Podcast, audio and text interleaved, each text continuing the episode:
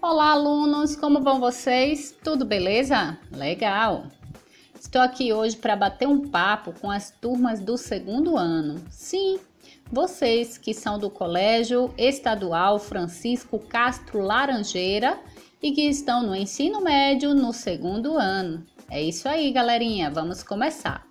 E hoje nós vamos falar sobre um assunto chamado avaliação externa. Pois é. É, gente, talvez alguns de vocês ainda não tenham ouvido falar sobre o que é avaliação externa, certo? Mas, de repente, em algum momento, vocês podem ter passado por isso, seja no quinto ano ou seja no, no nono ano da sua escola anterior, certo? Mas, se acaso você ainda não conhece, nunca passou por um tipo de avaliação, por um tipo de avaliação externa, essa é a hora de saber o que ela significa e de onde ela vem, tá legal? Então, avaliação externa, neste caso, ela virá da instância federal, ou seja, não será feita pelo município e nem pelo pela parte estadual, certo? E esta será feita justamente com as turmas do terceiro ano que farão parte do ano letivo posterior, ou seja, o próximo terceiro ano, que são justamente vocês, alunos que atualmente estão no segundo ano. Legal, né? Então vocês vão participar justamente aqui no Colégio Estadual Francisco Castro Laranjeira. Não agora, eu bem sei disso, não é isso? Mas quando vocês estiverem no terceiro ano. Maravilha essa experiência, né? Vai ser muito legal para vocês.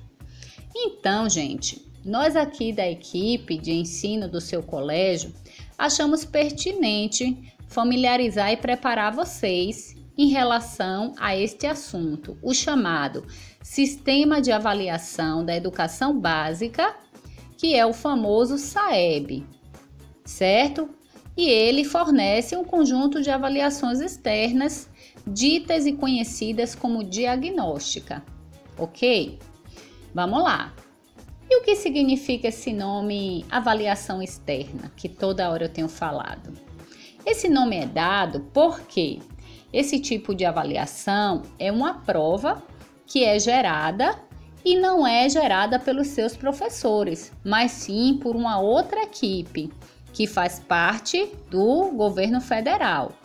E ela essa equipe é chamada Equipe do Instituto Nacional de Estudos e Pesquisa e Pesquisas Educacionais Anísio Teixeira. O nosso famoso INEP, tá legal? É o mesmo instituto que é responsável por elaborar as provas do Enem. Isso aí, galera. E quanto à palavra diagnóstica, o que, que vocês acham que ela é?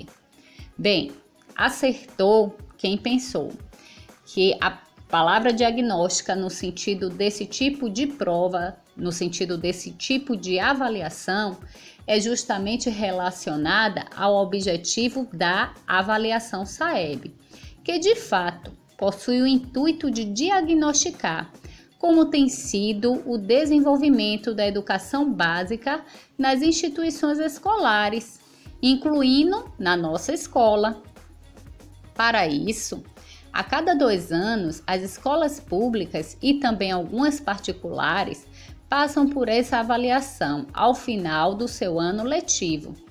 E o resultado dessa avaliação serve para fazer o cálculo do IDEB da sua escola. Mas afinal, o que é este tal de IDEB? O IDEB, gente, é justamente o Índice de Desenvolvimento da Educação Básica. Para chegar até ele, é necessário fazer alguns cálculos. Para quem gosta de matemática, olha aí, vocês acharam? Então tá, vamos facilitar o entendimento? Vamos utilizar exemplos dos resultados de IDEB alcançados pela sua própria escola. Vamos lá? Temos IDEBs contabilizados no seu Colégio Estadual Francisco Castro Laranjeira nos anos de 2017 e nos 2019, certo? Então, os alunos que fizeram as provas do SAEB no ano de 2017 foram justamente os alunos dos terceiros anos daquela época, ok? E os que fizeram em 2019, logicamente, foram os alunos dos terceiros anos do ano passado. Beleza, então? Bem, aí você já percebeu que a prova realmente ocorre de dois em dois anos. E olha só que legal, gente. Agora, o próximo ano será o de vocês, que é justamente quando vocês estiverem no calendário letivo do ano do terceiro ano escolar. Beleza? Vocês vão ser avaliados para termos o diagnóstico sobre como têm sido as aprendizagens das turmas dos terceiros anos na nossa escola. Legal, né? Só que essa avaliação não ocorrerá para todas as disciplinas escolares. Ela ocorrerá somente relacionada aos componentes curriculares de língua portuguesa e matemática. Menos mal, né, gente? Menos disciplina para vocês participarem dessa avaliação. Mas quanto à pontuação das escolas, o cálculo que é produzido para fazer essa pontuação de cada escola do Brasil não depende apenas da prova SAEB em língua portuguesa e matemática, mas de fato depende de um cruzamento de informações de dois dados bem importantes. Vamos para estes? O primeiro dado, que é bastante importante, está relacionado à taxa de rendimento escolar que na verdade, é, traduzindo, é conhecido como índice de aprovação e de evasão obtida pelo censo escolar da sua escola naquele ano letivo vigente, certo? E o segundo dado muito importante é justamente mensurado através do desempenho nos exames padronizados, que são justamente no desempenho da prova SAEB, certo? Indicado pelo Instituto Anísio Teixeira, o INEP, né? Então, que vai ser a, prova que vocês vão fazer, prova SAEB. Tá legal, galera?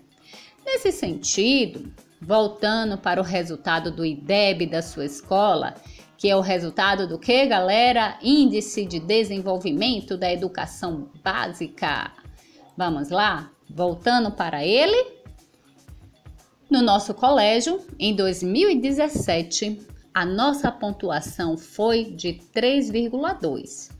E no ano de 2019, a pontuação aumentou, foi para 3,4. Legal, né? Mesmo que ainda a pontuação esteja um pouquinho baixa, mas ainda assim consideramos que a cada tempo nós estamos melhorando e avançando na educação da nossa escola, porquanto a tendência é melhorar. Não é verdade? A educação precisa melhorar, a qualidade de ensino precisa e nós estamos aqui para isso, juntamente com vocês, melhorarmos, não é verdade? Então vamos fazer apenas um panorama comparativo com o resultado que houve em relação à rede geral, ensino médio baiano, certo? Que em 2017 era de 2,7 e em 2019 saltou para 3,2, certo? E a nossa pontuação em 2019 foi para 3,4. Legal, né, gente? Mas vamos melhorar.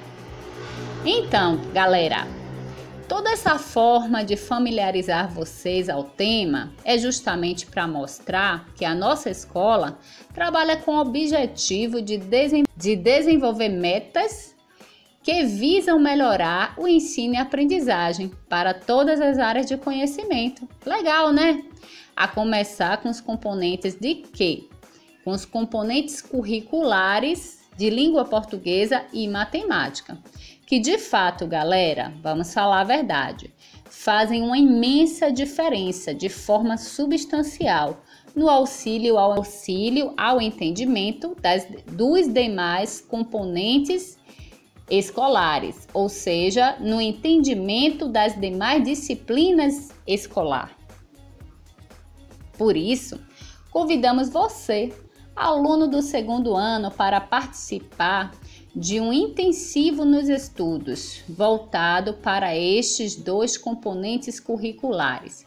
Mesmo porque, se vocês começarem a focar em português e em matemática ainda neste ano, no ano que vem, vocês preparados para encarar todos os estudos nas demais disciplinas, não é verdade?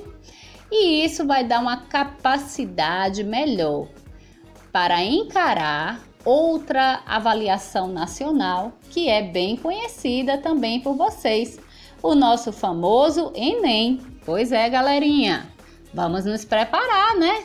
Então, estudantes do segundo ano, aproveitem os conjuntos de aulas e simulados que estarão sendo disponibilizados nas disciplinas de língua portuguesa e matemática, pois estaremos te passando, pois estaremos passando esse material com o objetivo de preparar vocês para o melhor aprendizado e desse jeito adquirirem habilidades e competências que vão fazer a diferença na sua trajetória estudantil em todos os sentidos. Vamos lá, galerinha, aproveitem, participem e continuem conosco. Com carinho, a equipe de ensino do seu Colégio Estadual Francisco Castro Laranjeira. Um abraço, hein?